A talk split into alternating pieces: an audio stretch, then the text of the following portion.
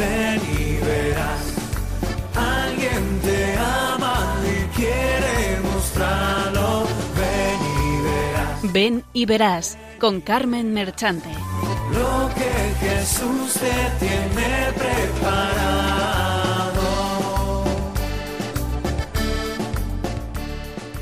Benditos y alabados sean siempre los santísimos corazones de Jesús y de María.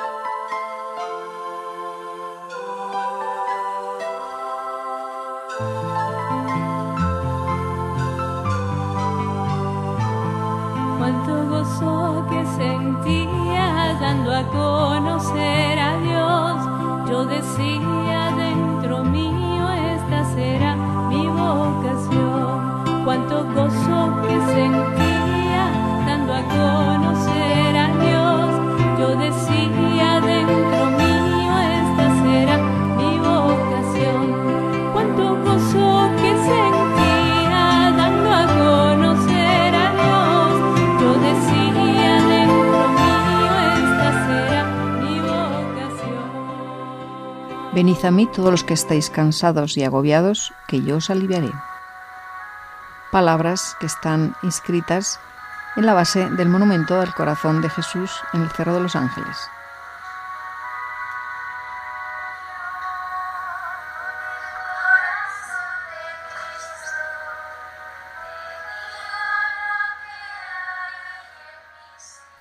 Qué días tan maravillosos hemos vivido en el mes de junio, mes dedicado al Sagrado Corazón de Jesús, y además con el matiz tan especial de este año en el centenario de la consagración de España al Sagrado Corazón de Jesús.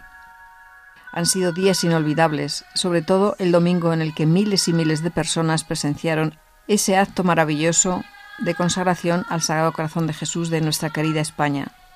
Muy querida también por el mismo Jesús, cuando al mismo Beato Bernardo de Hoyos dijo la gran promesa, reinaré en España con más veneración que en otras partes. Y a la Madre Maravillas, España se salvará por la oración.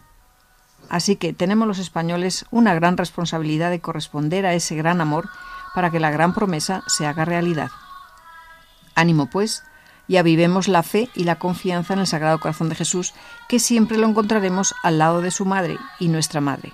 Vayamos siempre de su mano y ella nos llevará a su divino Hijo.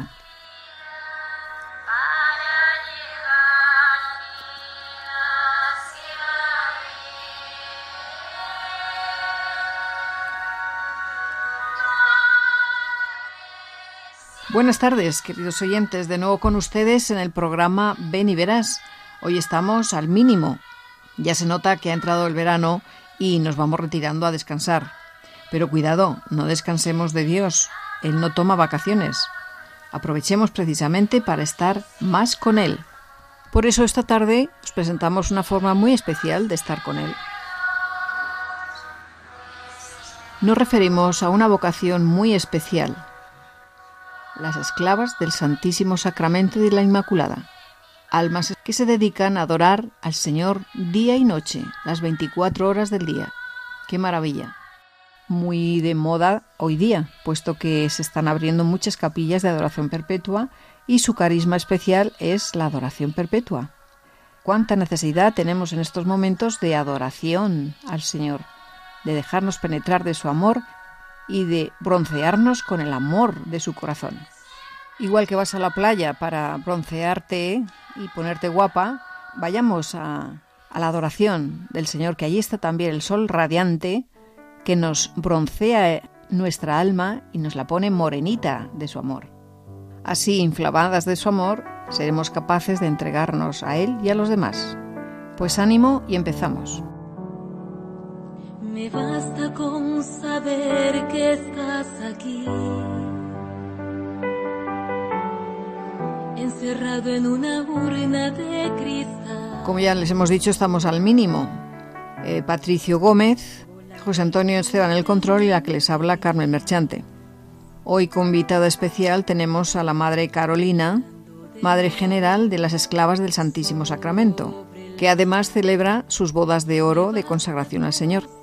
Y como colaboradoras tenemos a Lucía Esteban y a Clara Esteban, como se ve, hermanas, hijas de José Antonio Esteban. Buenas tardes a todos. Buenas tardes, Carmen. Buenas tardes. Buenas tardes. Tú dijiste que habrías de venir. Haz que no nos cansemos. Como ya hemos anunciado, esta tarde trataremos la vocación de las esclavas del Santísimo Sacramento y de la Inmaculada. En la segunda sección daremos unas pinceladas de la vida de la Madre María Rosario del Espíritu Santo, fundadora de esta congregación, popularmente llamadas las Blancas, completada con unos cortes del documental que hay sobre su vida, Adorando día y noche. Seguidamente podrán escuchar una entrevista a la Madre General de las Esclavas del Santísimo Sacramento y de la Inmaculada, Carolina Mateo, del Inmaculado Corazón de María, que aprovechando su estancia en Cuenca le hemos pedido su testimonio. Y concluiremos con la reflexión y oración por las vocaciones y para que se reavive el deseo de acompañar y adorar al Señor tan necesitado de consuelo y reparación. Escucharemos también música y canciones de estas esclavas del Santísimo Sacramento de la Inmaculada. Me basta con saber que estás en mí.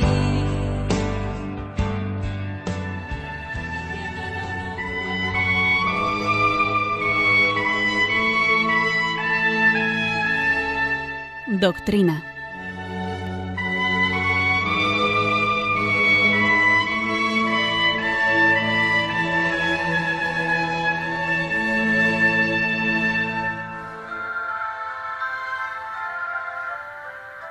Mis ojos están fijos en el Señor. Esclavas del Santísimo Sacramento y de la Inmaculada. Una vocación dedicada exclusivamente a la adoración perpetua. Son un instituto religioso contemplativo, fundado por la Reverenda Madre María Rosario del Espíritu Santo en 1944 en Málaga. Las religiosas en su ideal contemplativo viven la esclavitud eucarística y mariana, el carisma del instituto es el culto de adoración al Santísimo Sacramento en unión íntima con la Virgen Inmaculada, la primera esclava y adoratriz de su hijo. En la iglesia conventual siempre hay una esclava adorando a su esposo. El Santísimo está en las 24 horas del día expuesto, siendo amado y recibiendo el amor y la reparación de las religiosas y los fieles que se quieran acercar. No es fácil encontrar actualmente iglesias que expongan a Jesús sacramentado, aunque últimamente se están abriendo bastantes capillas de adoración perpetua, de lo cual hay que dar muchas gracias a Dios. Las esclavas, en cambio, con su profunda vivencia eucarística, perpetúan la adoración a nuestro Señor, como fue el deseo de Benedicto XVI y ahora del Papa Francisco. Estas religiosas también son apreciadas por la belleza y calidad de sus bordados y confección de ornamentos litúrgicos. El lema de la congregación es Amor e Inmolación. Estas religiosas cuyo testimonio de fe hacia Jesús sacramentado, en medio de este mundo tan materialista, no deja de sorprendernos, puesto que cada día hay menos vocaciones de vida contemplativa.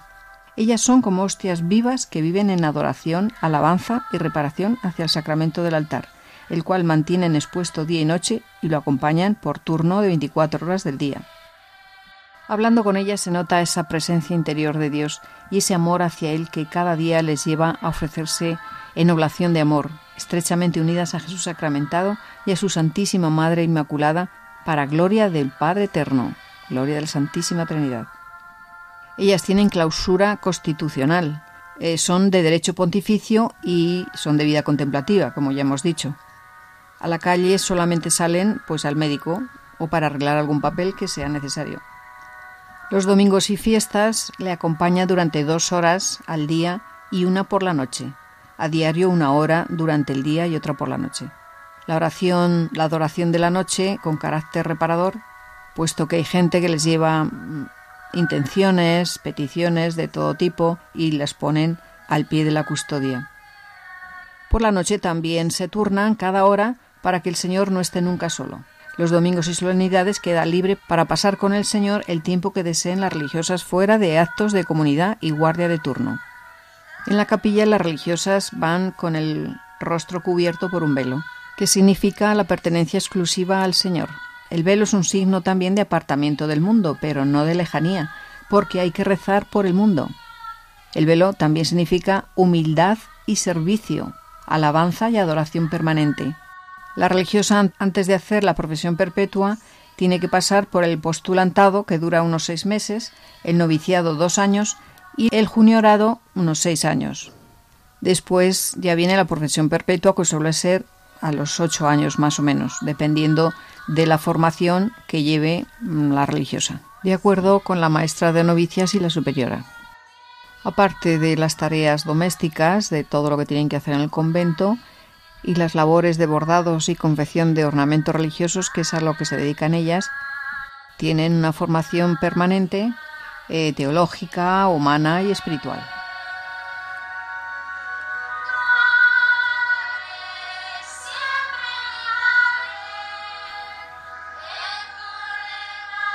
La vida contemplativa de los religiosos estaría incompleta si no estuviera orientada hacia un amor filial a la que es madre de la Iglesia y de las almas consagradas. San Juan Pablo II. A diario las esclavas invocan a María por medio del Santo Rosario. El ángelus lo cantan solemnemente tres veces al día, y todas sus fiestas la revisten de la mayor alegría y solemnidad y amor. Bajo la dulce sombra de la Señora, pasan silenciosos los días de la esclava y con la mirada fija en su Madre Inmaculada se sienten fuertes y seguras en su peregrinar hacia Dios. La Madre Fundadora, Madre Rosario del Espíritu Santo, les decía a sus hijas, Recuerden que están consagradas de una manera especial a María Inmaculada y por tanto consideren la castidad como el distintivo de esta congregación. En todos sus afectos, pensamientos, deseos, palabras y obras han de imitar en alto grado la pureza de su madre y señora. Esfuércense por tener el corazón desasido de todo lo terreno y transitorio. Si les faltare lo necesario o se lo ofrecen de modo que no agrada a la naturaleza, den gracias al Señor, que les proporciona ocasión de imitar su desnudez en la cruz. Qué mejor que escuchar a las mismas religiosas del convento de nuestra ciudad de Cuenca.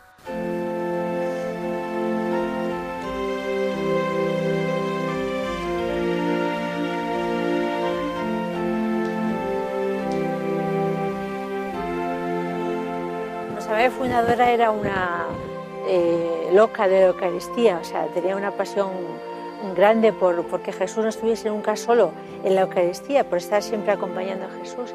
Me da mucha impresión que mi mamá me contaba que cuando yo era pequeña iba con ella por la calle y la gente me, decía, Lucía, ¿cuándo te vas de monja? Y yo le decía, mañana. Yo no me acuerdo de eso, me lo contaba mi mamá. Cuando sentí la vocación, la llamada del Señor a los 19 años de edad, eh, fue una alegría inmensa para mí, porque vi que en, él, en el Señor lo podía hacer, estando con Él, eh, podía consolar, abarcar el mundo entero, a todo el mundo que sufría. Mi vocación, el Señor me la ha dado y estoy muy agradecida por, por ello. Pues yo desde que era pequeña lo que quería era ser sacerdote, pero en sí lo que pasa es que digo, bueno, eh, a ver lo que quiere Jesús. Y entonces ya cuando fui mayor me empecé a plantear un poco en la universidad y todo esto. Y, nada, pues que Jesús me dijo clarísima que, quería que fuese esclava, esclava de Santísimo para adorarle de día y noche y ayudar a los sacerdotes también en su ministerio, en su labor. En la oración, adorar al Santísimo y visitarlo en las iglesias donde está muy solo. Eh, de pequeña, mi, cuando estaba sola, mi juego preferido siempre era jugar a, ser monja. Recuerdo que me ponía una toalla, una sábana larga, eh, en, el pelo, me miraba en el espejo, pero era broma porque realmente yo en ese momento no sentía vocación.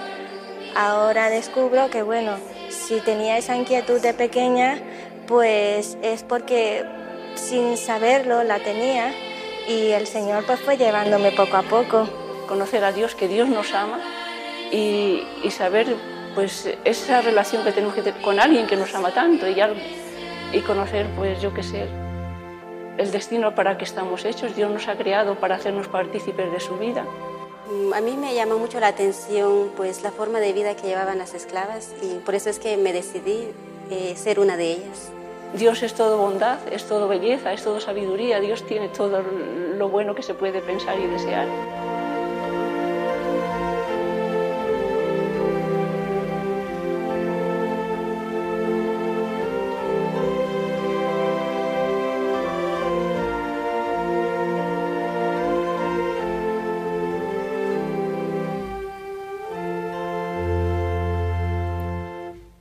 En verdad que es una vocación maravillosa y sobre todo en estos tiempos que necesitamos tanta falta de adoración, de estar con el Señor, de mirar al Señor, de escucharlo, de hacer silencios en nuestra vida, de reencontrarnos en nuestro interior y dejarnos penetrar por el amor de Dios para que encontremos de nuevo la luz que nos ilumina en este mundo tan corrompido, tan lleno de oscuridad, tan lleno de, de, de tinieblas.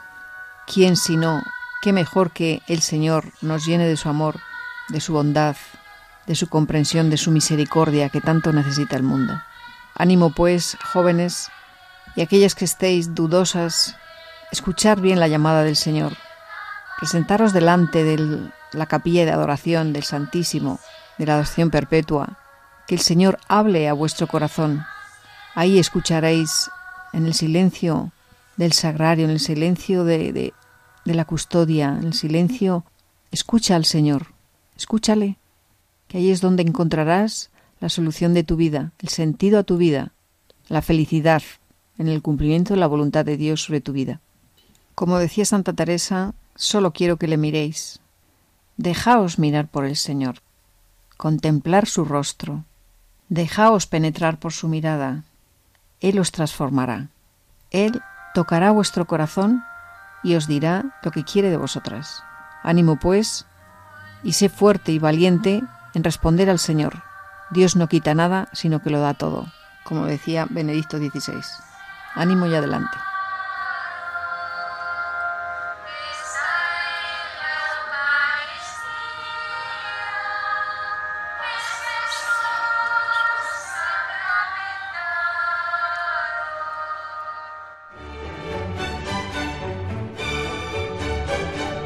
Vida de Santos.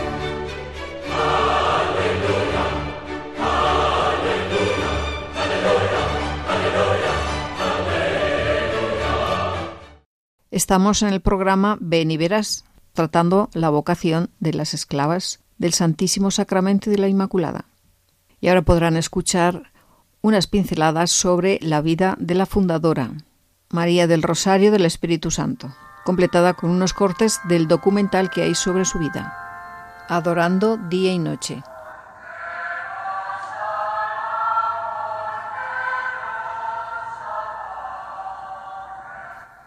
Madre María del Rosario del Espíritu Santo.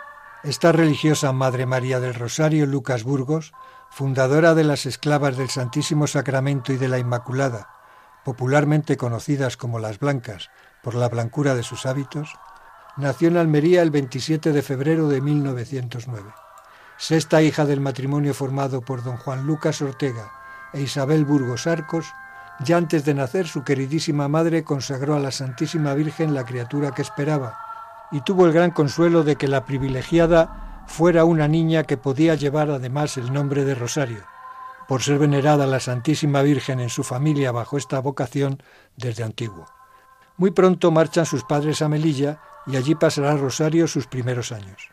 Su razón se abrió muy pronto con extraordinaria lucidez y su alma, prevenida por la gracia de la elección divina, recibió con gran provecho la influencia benéfica de la sólida y ferviente piedad de su madre.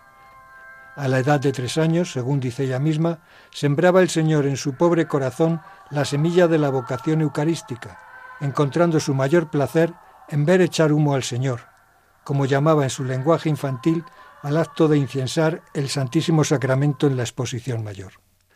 También a esta edad admiraba la grandeza de Dios, advirtiendo que la torre de la iglesia era más alta que su casa, y dice sentía por ello goces inexplicables. Esta sierva, marcada por el dolor desde su infancia, perdió a su querida madre a la edad de cinco años, lo cual la hizo acudir y afianzarse aún más con la Madre del Cielo. Su padre, al enviudar, muy pronto contrae segundas nupcias con una mujer que no practicaba la religión, algo que para María del Rosario supuso un vivísimo sufrimiento. ¿Guardará Rosarito rencor a su madrastra? Al contrario, conforme su alma madura, va queriéndola más y más. Y se nota en los escritos que le escribe a la madrastra. Le muestra un amor como si fuera su propia madre. O sea, ella no manifiesta nunca ese dolor, tiene una dulzura en los escritos, como si fuera felicísima con ella. El día de su primera comunión, 24 de mayo de 1919, según sus propias palabras, obsesionó su espíritu la soledad de Jesús en su tabernáculo de amor, y desde entonces buscaba por todos los medios hacerle compañía, sin poder encontrar sosiego en los recreos del colegio, pues le atormentaba la idea que él estaba solo y tenía que irse a sus pies. En el año 1921, ya adolescente, esta jovencita se traslada a Málaga para ingresar como alumna interna en el Colegio del Monte, de merecido prestigio, y allí brillantemente realizó la carrera de magisterio. Es en ese colegio donde María del Rosario va sintiendo en su interior cada vez más el deseo de vivir por y para la Eucaristía, deseo que más adelante le llevará a la fundación de las esclavas del Santísimo Sacramento y de la Inmaculada, superando los muchos obstáculos que ello le traería.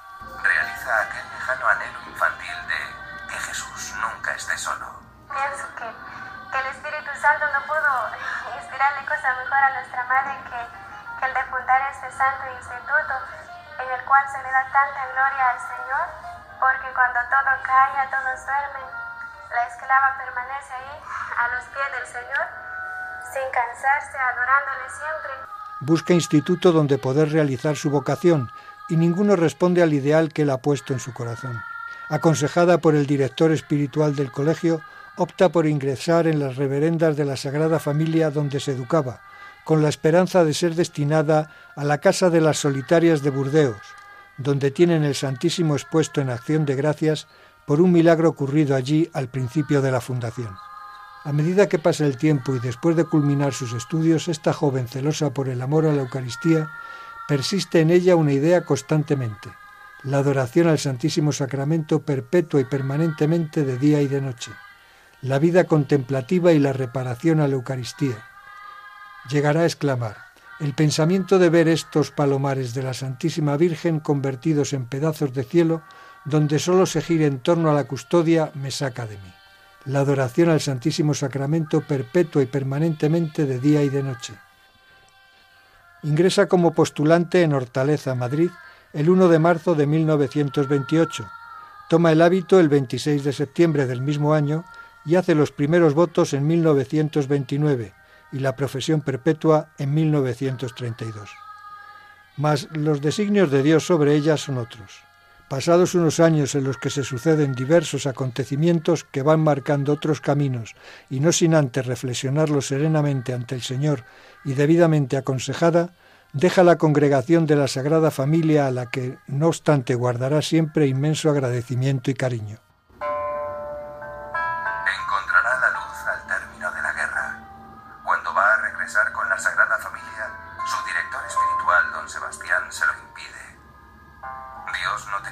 Estabas. Debe querer algo nuevo en su iglesia. Al oír esas palabras me llené de temor y mi alma quedó sobrecogida porque jamás tal idea había cruzado por mi mente. Llena de dudas, busca consejo en otros sacerdotes y religiosos. Buscaba una monja que, que tuvieran el Santísimo acompañado de día y de noche. Y eso no lo encontraba por ningún sitio. Entonces le decían, eso tienes que fundarlo tú, porque eso no existe en la iglesia. Cuando se dio cuenta que realmente el Señor la quería para fundar el instituto, fue cuando ya se puso en camino y ya no le importó pasar lo que fuera, ya decíamos que pase por el fuego, y darse completamente para dar gloria a Jesús sacramentado. Le servirá de acicate un encuentro inesperado. Conoce en Melilla a tres jóvenes con su mismo anhelo contemplativo.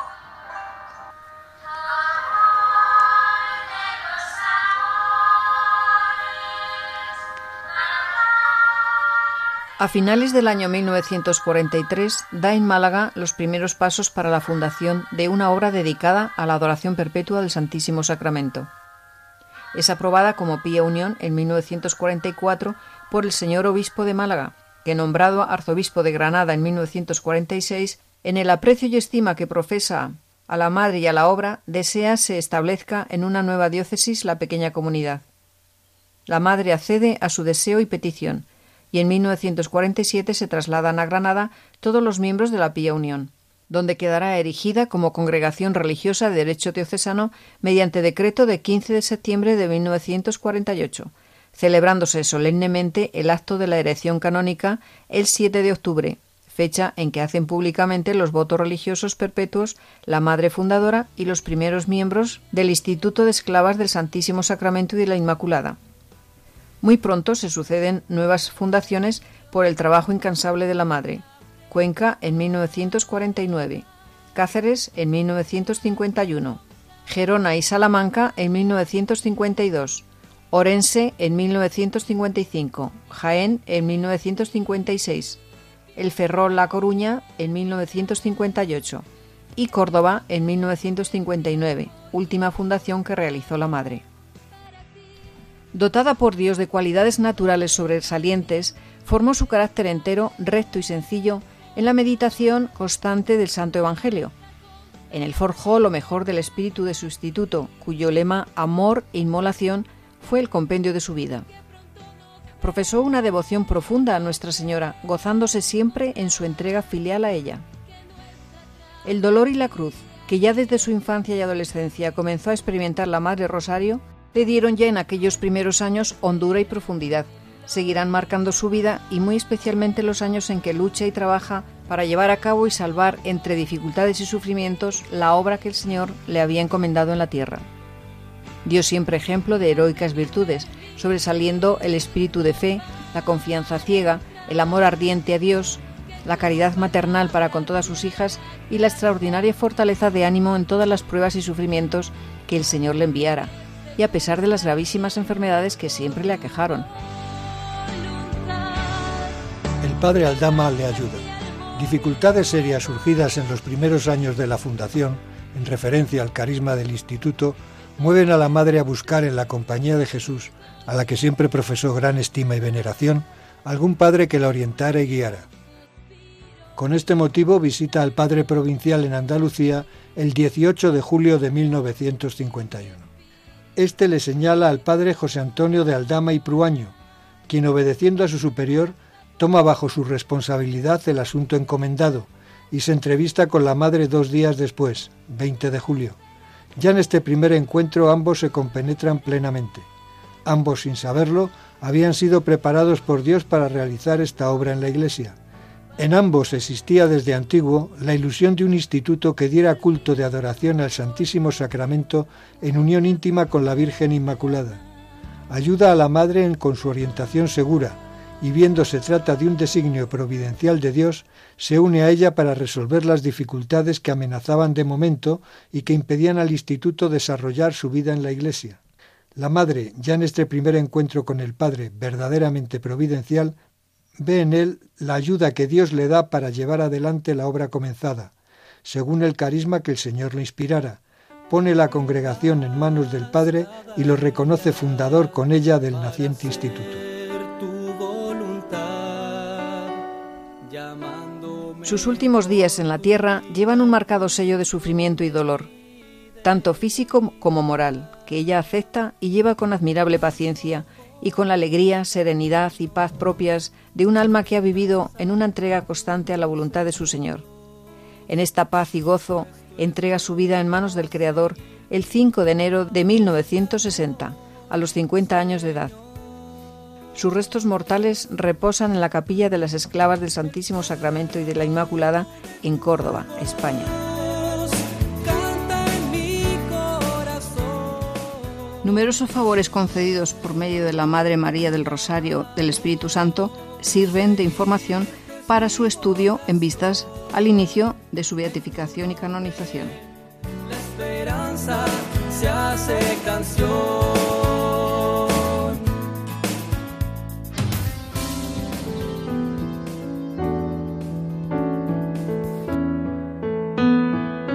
Testimonios vivos.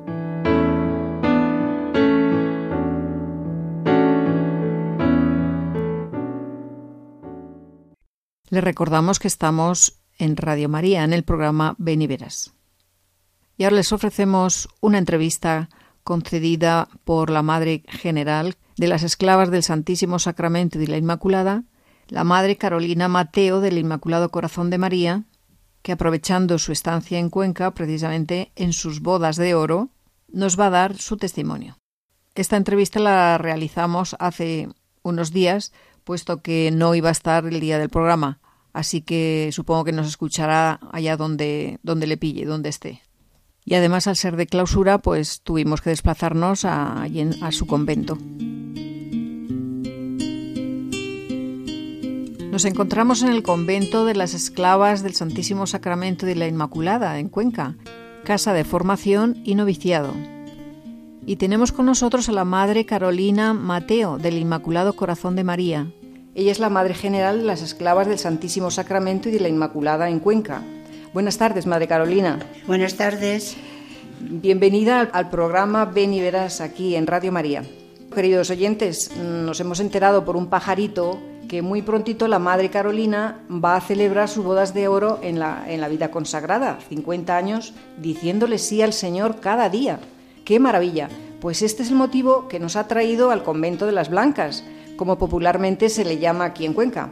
Así que, Madre, le vamos a pedir que nos dé su testimonio de vida en estos 50 años de seguimiento del Señor. Sabemos que está de paso en Cuenca, pues ahora le toca viajar mucho, visitando todas las casas de la congregación, por eso, antes de marcharse, aprovechamos para hacerle esta entrevista, ya que el día que sale el programa, pues usted no, no estará aquí. Pero nos puede escuchar desde donde se encuentre. Así que, adelante, madre. Puede empezar y le pedimos que, que, bueno, pues que usted misma se presente y nos cuente un poquito cómo fue la decisión que tomó para entregarse al Señor y, y además que fuera en esta congregación. Me llamo Carolina Mateo, del Inmaculado Corazón de María, desde casi desde Juniora, aunque en bromas teníamos otros nombres. Juniora que quiere decir eh, postulantado, ¿no? No, Juniora es cuando ya haces los primeros votos y vamos a Gerona. Ajá. O sea, primero novic, postulante, luego novicia y después Gerona, que Ajá. son los primeros votos hasta que ya... Y pues vine a estudiar a Cuenca, venía de León, mis padres son mi mamá de Cuenca y mi padre de Burgos y aquí decidí entrar y no hay más. No me gustaba ser monja, pero cuando vi que tenía vocación, pues decidí desde el primer momento y aquí estoy. Y a mí me gustaba ser pintora o cosas así muy importantes. Y mi madre dijo que si no estudiaba no había pinturas. Entonces, pues tuve que estudiar y cuando ya terminé, pues ya no quería pinturas, ya quería otra cosa. Y el Señor la pilló por ahí. Sí, esto, me acordaba yo entonces de Jeremías, mm, de que me sedujiste y me dejé seducir, pero fuiste más fuerte que yo y me, me pudiste, me venciste. Y yo decía, nunca más voy a volver, pero el Señor es el que puede y el que dice. Va siguiendo Jeremías el, vein- el 29, ahí lo dice, que, que no hay más remedio. A decir que sí. Pero vamos, que a mí no me costó. Yo decidí ser monja cuando vi que el Señor me llamaba, sin más, y no me he vuelto atrás, creo. Muy bien, no he hecho el arado atrás, ¿no? Me ayudaron varios sacerdotes, especialmente, bueno, en mi pueblo ya el párroco, al llegar aquí, don Camilo, Ah. también don Aquilino está mucho con él. Sí, sí, sí. Y pues ellos, claro, me encaminaban, yo veía, y bueno, pues como me gustaba el Santísimo y la adoración, pues me quedé aquí.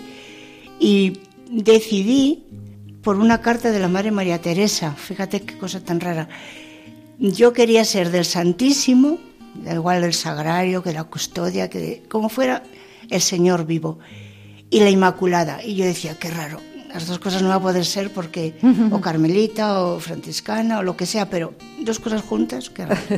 Bueno, pues me escribe una carta y me pone esclavas del Santísimo y de la Inmaculada. Digo, pues estas son las mías. estas son las dos. claro, claro. Entonces me vine aquí por eso, porque Sí, sí, sí. era el nombre que yo quería. Ajá, qué bueno. Y obstáculo de, por parte de sus padres tampoco tuvo. No. Sus padres. No, mis padres en cuanto supieron que quería ser monja, me escribió mi madre una carta diciendo que, que lo que yo quisiera, que Ujú. solo querían que fuera feliz y que si lo había decidido, pues que muy bien. Una carta preciosa que la rompí. Anda, anda. Me escribieron varias bien bonitas. Qué bien. Pues vaya testimonio de sus padres, ¿eh? Mm. Porque cuántos padres se oponen a la vocación de sus hijos. Mi madre quería que terminara de estudiar y bueno, terminé. Pero yo creo que ese mismo año entré en julio. Qué bien, qué bien, muy bien. Cuéntenos un poquito, que usted estuvo por ahí, se fue fuera de Cuenca, ¿no? Antes de ser eh, la madre general, ¿no? Hombre, es bastante antes. Cuéntenos, cuéntenos. Sí, pues he estado de trotaconventos por ahí. Pues fui a la primera investigación de México, fui a Argentina, Puerto Rico, después la- fuimos a Guatemala, allí en 2002 fuimos dos, Madre Milagros y yo, ella murió en un accidente, estábamos las dos Vaya. y murió en el accidente, a causa del accidente. Después, en el 2005, ya inauguramos Mataquescuintla de Guatemala. Ajá. En dos años hicimos el convento, nos lo pagó todo un bienhechor nuestro de Madrid, Manuel Mangas, que es amigo nuestro. Qué bien, qué Y bien. pues nada, después ya me vine para acá. También estuve unos, no llegó a un año en Kenia. Y luego ya, pues, ya vine para acá y aquí estoy. O sea que ha corrido medio mundo, ¿eh? Medio no, la Madre parte. mía.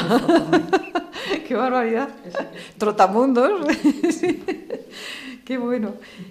Bueno, ¿y qué se siente cuando se llega a este acontecimiento tan maravilloso de 50 años entregados al Señor y a los demás? Pues yo no siento nada, la verdad que no siento nada, no. Un día tras otro, si es que nuestra vida pues será como la vuestra o como la gente que se casa, pues un día, otro día, otro día, otro día. Y yo desde luego no... Repitiendo y, y perseverando en ese sí, ¿no? De Sí, todos los otra días. cosa no, no, no noto nada. Más bien como, como cuando un acordeón se cierra, ras, han sido 50 años vistos y no vistos. Yo apenas me puedo enterar que ya hace 50 años, ¿no? ¿Cuántos años tenía cuando entró? 25. Ujú. 25. Madre mía. Así que ya, Qué bien. ya tengo todos esos. ¿Y qué resaltaría eh, así algo bonito, algo que le, eh, que le llegue mucho a usted de estos años? ¿O qué otra cosa sería en plan así negativo, así que no, le No. guste tanto? Negativo nada, porque pues porque no, porque la vida no es para tanta positivo sí, porque a mí siempre me ha gustado la adoración, la alabanza y la Virgen y es lo que tenemos aquí, entonces yo Feliz. entré de repente, bueno, de repente pensado y tal, pero sin más problema y no he tenido problema desde ningún día. Ujú. Era lo mío. Bueno, también, claro, yo no sé si todo el mundo le pasa igual, pero si uno se entrega y sabe que esto es lo suyo, pues, pues adelante y ya, Claro. sin dar más vueltas para atrás ni para adelante. Además que Cumpliendo la voluntad de Dios es como se es feliz, ¿no? yo, por lo menos, eso es lo que entiendo. Claro que que sí. cada día, pues, diferente, pero no para decir, es que con esto ya no puedo más, es que esta cosa que me pasa, es que no me ha pasado nunca nada. Lo encontré todo tan normal. Subíamos, bueno, bajábamos, tendíamos la ropa bien, lavábamos. No, no he tenido ningún... Porque vivía el día a día de la mano de Dios y Pues más o menos, la voluntad de Dios en cada momento. más o ¿no? menos. Muy bien. Bueno, ¿y cuándo la eligieron madre general? Hace cuatro años. Hace cuatro años. Ajá. O sea que ahora tiene que trotar más mundo aún, claro. Me queda un poco, pero ya me queda poco. Qué bueno. Bueno, pues eh, eh, nos podría decir si en esos países por donde ha ido pasando eh, hay afluencia de vocaciones o también hay falta como por aquí.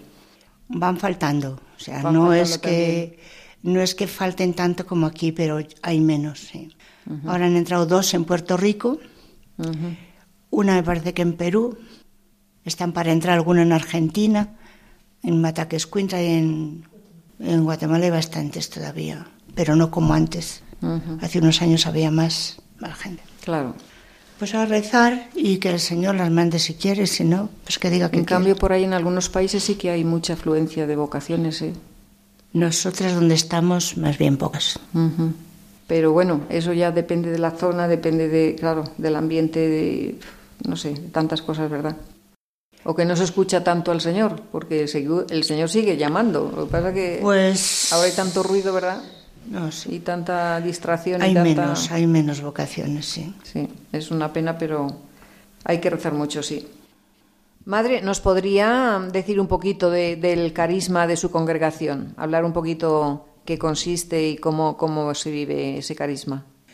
Pues nosotras ya somos adoradoras perpetuas o sea, de día y de noche. Nosotros no, no quitamos nunca la custodia, nos turnamos todo el día y la noche una hora, una a las nueve, a las diez, de día de media en media hora, de rodillas en el reclinatorio y de noche una hora. Y eso es lo nuestro, consagradas a adorar al Señor y la consagración a la Virgen, la Inmaculada. Somos esclavas del Santísimo y de la Inmaculada. Y luego lo demás un día tranquilo, pues hacemos todos los trabajos de casa, vivimos de nuestros trabajos de bordados y, y coser para todo para el Santísimo, lo mismo albas que casullas que mm, todo lo que es vamos, todos los ornamentos purificadores, todo lo que es para el culto al Santísimo, todo. También a veces nos encargan mantos de vírgenes bordadas en oro o para- o para nazarenos tal. Y eso es nuestra vida sin más. Tenemos dos horas de recreo, sí, también. Una por la mañana, otra por la tarde. Y lo demás, los trabajos corrientes de la casa. Todo lo que sobra, coser y adorar Pues está bien que haya dicho lo del recreo porque hay gente que se creen que, que ustedes ni se ríen nunca, ni, ni tienen una broma, ni todo serio, todo, todo Ah, sí, no, no. una cosa muy ahí y, Tenemos- y buenas juergas que se corren, ¿a que sí? Tenemos recreo y nuestro padre quería también que nos riéramos. y que- Claro. Y, decía que era buena vocación estar, estar contenta, reírse, dormir bien. Claro que sí, claro que sí.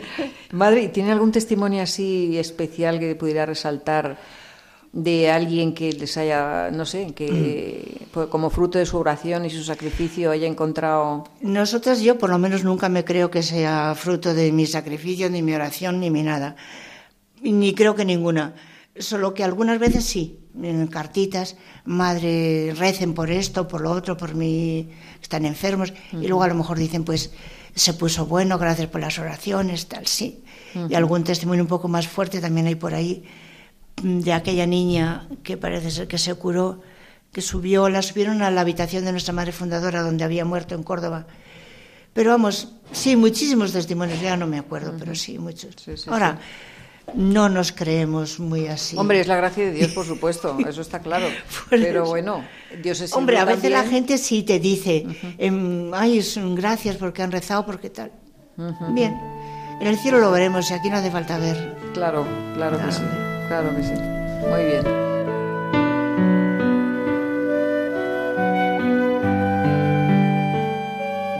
Supongo, madre, que, que, eh, que están enteradas de que ahora se están abriendo bastantes capillas de adoración perpetua por todo el mundo. Y bueno, especialmente en España se han abierto ya muchas. Incluso en algunas parroquias pues tienen por el día eh, el Santísimo expuesto varias horas. Eso es un gozo para, para ustedes y para toda la iglesia. Todas nos estamos muy contentas de saber que hay adoración perpetua, o por lo menos mm, por el día, en muchas parroquias, lo mismo aquí que en todo el mundo. Cuando estuvimos en Mataquescuinta y y nos gusta que la gente vaya. Incluso decíamos que bien, ahora saldrán muchísimas vocaciones, porque con tanta adoración, si se enamoran del Señor, pues tiene que haber muchísimas vocaciones, solo que van a venir de ahora en adelante. Eso sí. Claro, es que eh, hay que perseverar, igual que la oración de Santa rezando Mónica. para que vengan y escuchen al Señor y estamos esperando que se llene el convento. Eso es, eso es. Y supongo que se habrán ale- alegrado mucho con la adoración perpetua que se ha, que se ha hecho en Cuenca. En ¿no? Cuenca muchísimo y hay gente que va con pues eso lo transmitirán a los hijos y luego saldrán vocaciones nuevas. Claro. De ahora en adelante. Así que estamos esperando. La esperanza nunca se pierde, ¿verdad que no? No.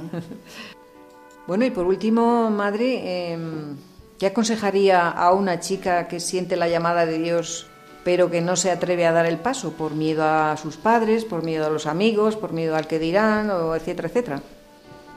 Pues no lo sé, porque es tan difícil ahora en estos tiempos. Primero que ya cada uno piensa de distinta manera que antes. Pero que sean valientes, lo decía el Papa. El Señor no te quita nada, te lo da todo. Claro. Ser del Señor, primero que te elige Él. Después no te pide nada. Y tendríamos que ver un poco que, que el ser monja es saber ver en el Señor ese tesoro escondido, que lo vende todo para quedarse con el tesoro. Pues eso, que lo importante es estar con el Señor y vender todo es nada, porque no tenemos nada que vas a vender ni que vas a dar. Y dice él, os he elegido yo, entonces ¿qué? Pues nada, que sean valientes, creo yo, y que no se fijen en lo que dicen sus padres, sus amigos, porque cada uno hace lo que quiere. Sus amigos si quieren casar, se casan, y hacen, y sus padres igual. Pues que no tengan miedo a lo que va a decir la gente. Hay que obedecer antes a Dios, que a, los hombres. ¿verdad? Además, los hijos son un regalo de Dios. Los padres pues tienen que acceder a, a, lo que el Señor les pida de sus hijos, ¿no? Pues yo pienso, pero sobre todo uno personalmente cuando se dé cuenta decir, no, esto es lo que pide el Señor y esto es lo que voy claro. a hacer. Y para siempre, no como ahora que decía uno que quería ser sacerdote por 10 años. ¡Uy!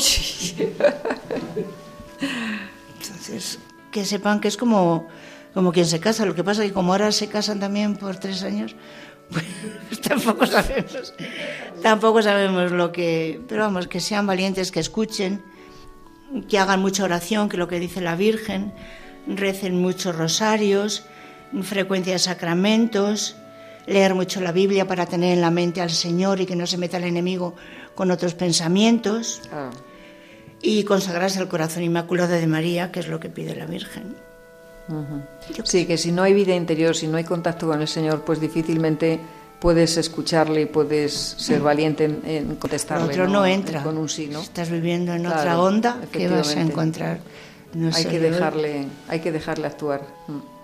Bueno, y si quiere añadir alguna cosilla más que le gustaría transmitir a los jóvenes o a los oyentes que los dos millones o más de dos millones que nos estarán escuchando solamente en España, que en el extranjero habrá muchísimos.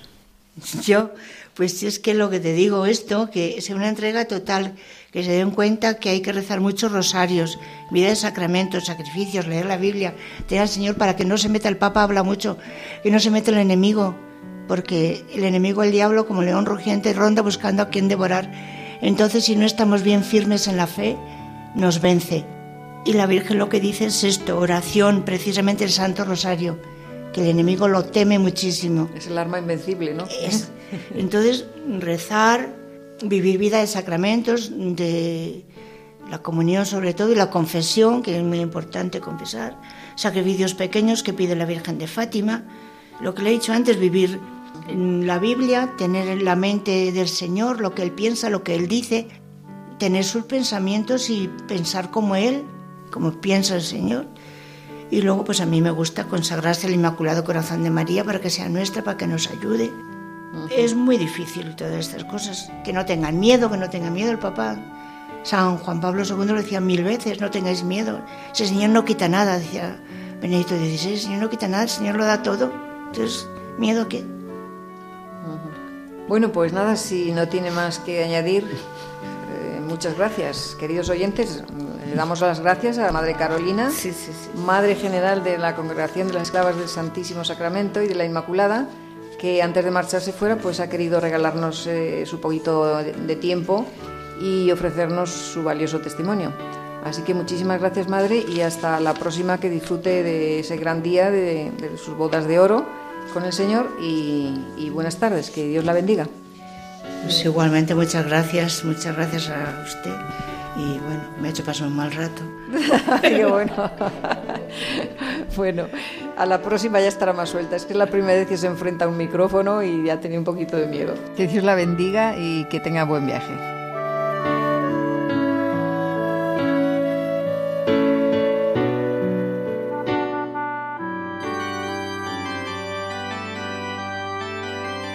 reflexión y oración. Rendido a tus pies, oh Jesús mío, te pido humildemente vivir para amarte, serte fiel.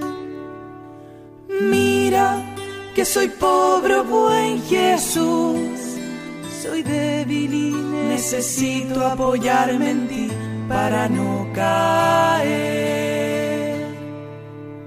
a las puertas de tu corazón.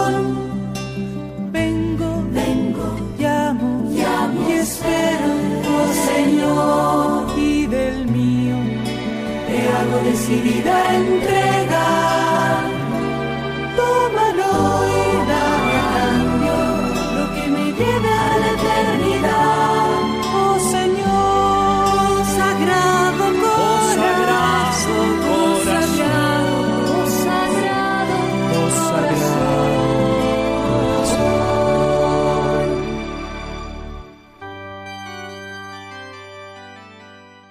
Para los que han llegado ahora en este momento, pues les informamos que estamos en el programa Ven y Verás en Radio María, tratando la vocación de las esclavas del Santísimo Sacramento y de la Inmaculada. Les invitamos a que se unan con nosotros ahora en la oración para pedir por las vocaciones y también para que reavive en nuestro corazón el deseo de estar con el Señor, de adorarle, de consolarle, de repararle, que tanta falta hace.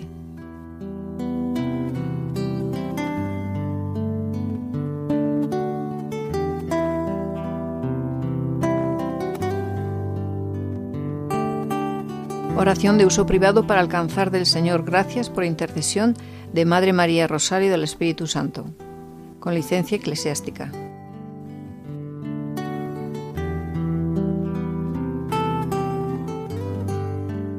Oh Dios Todopoderoso, que movido por tu amor y compasión hacia los hombres, nos has dado a tu Hijo amado como Maestro y modelo, alimento y compañero de nuestra peregrinación en la tierra, y pusiste en el corazón de tu hija Rosario el anhelo de acompañarte para que no esté nunca solo, inspirándole la creación de una obra que le haga compañía día y noche en el sacramento de la Eucaristía, y se consagre a la Virgen Inmaculada en esclavitud de amor. Por su total entrega a estos dos grandes amores, centro ideal de su vida. Humildemente te suplicamos, Señor, te dignes glorificar en la tierra, concediéndonos por su intercesión la gracia de reavivar en nuestro corazón el deseo de estar acompañando a Jesús sacramentado. Por Jesucristo nuestro Señor. Amén.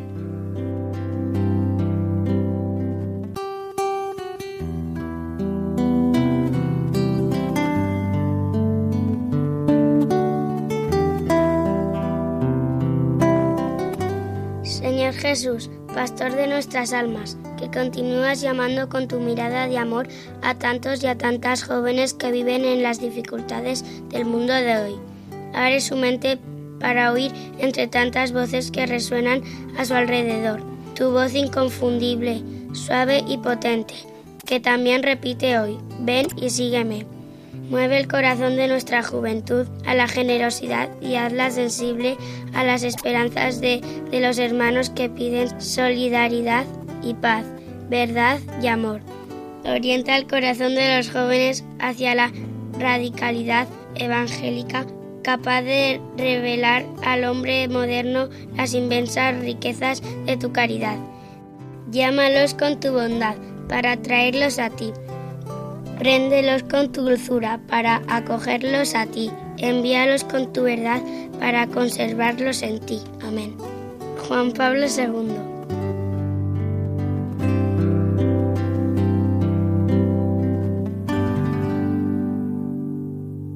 Y hemos llegado al final del programa. Como siempre, se nos va el tiempo volando. Así que les emplazamos para dentro de cuatro semanas, si Dios quiere. Agradecerles su compañía y simplemente recordarles que tenemos el correo beniveras3 con número arroba radiomaria.es. Y también pueden escuchar este programa, si acaso no han llegado a tiempo, en la página web de Radio María, www.radiomaria.es, accediendo a la viñeta del podcast. Ahí buscan el programa y lo pueden descargar o escucharlo en ese momento. Pues sin más, nos despedimos de todos ustedes.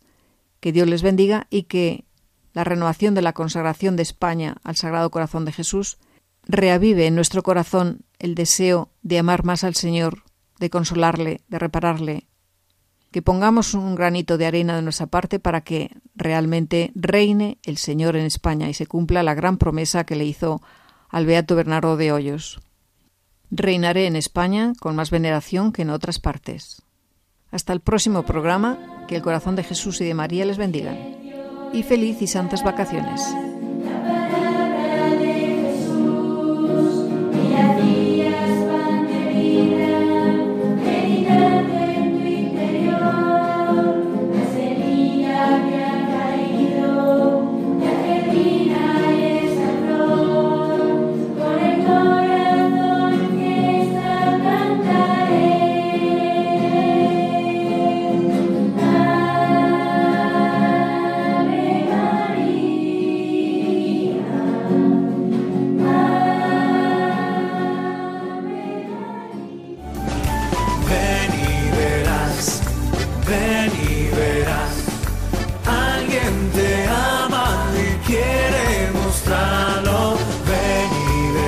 Ven y verás con Carmen Merchante. Lo que Jesús te tiene preparado.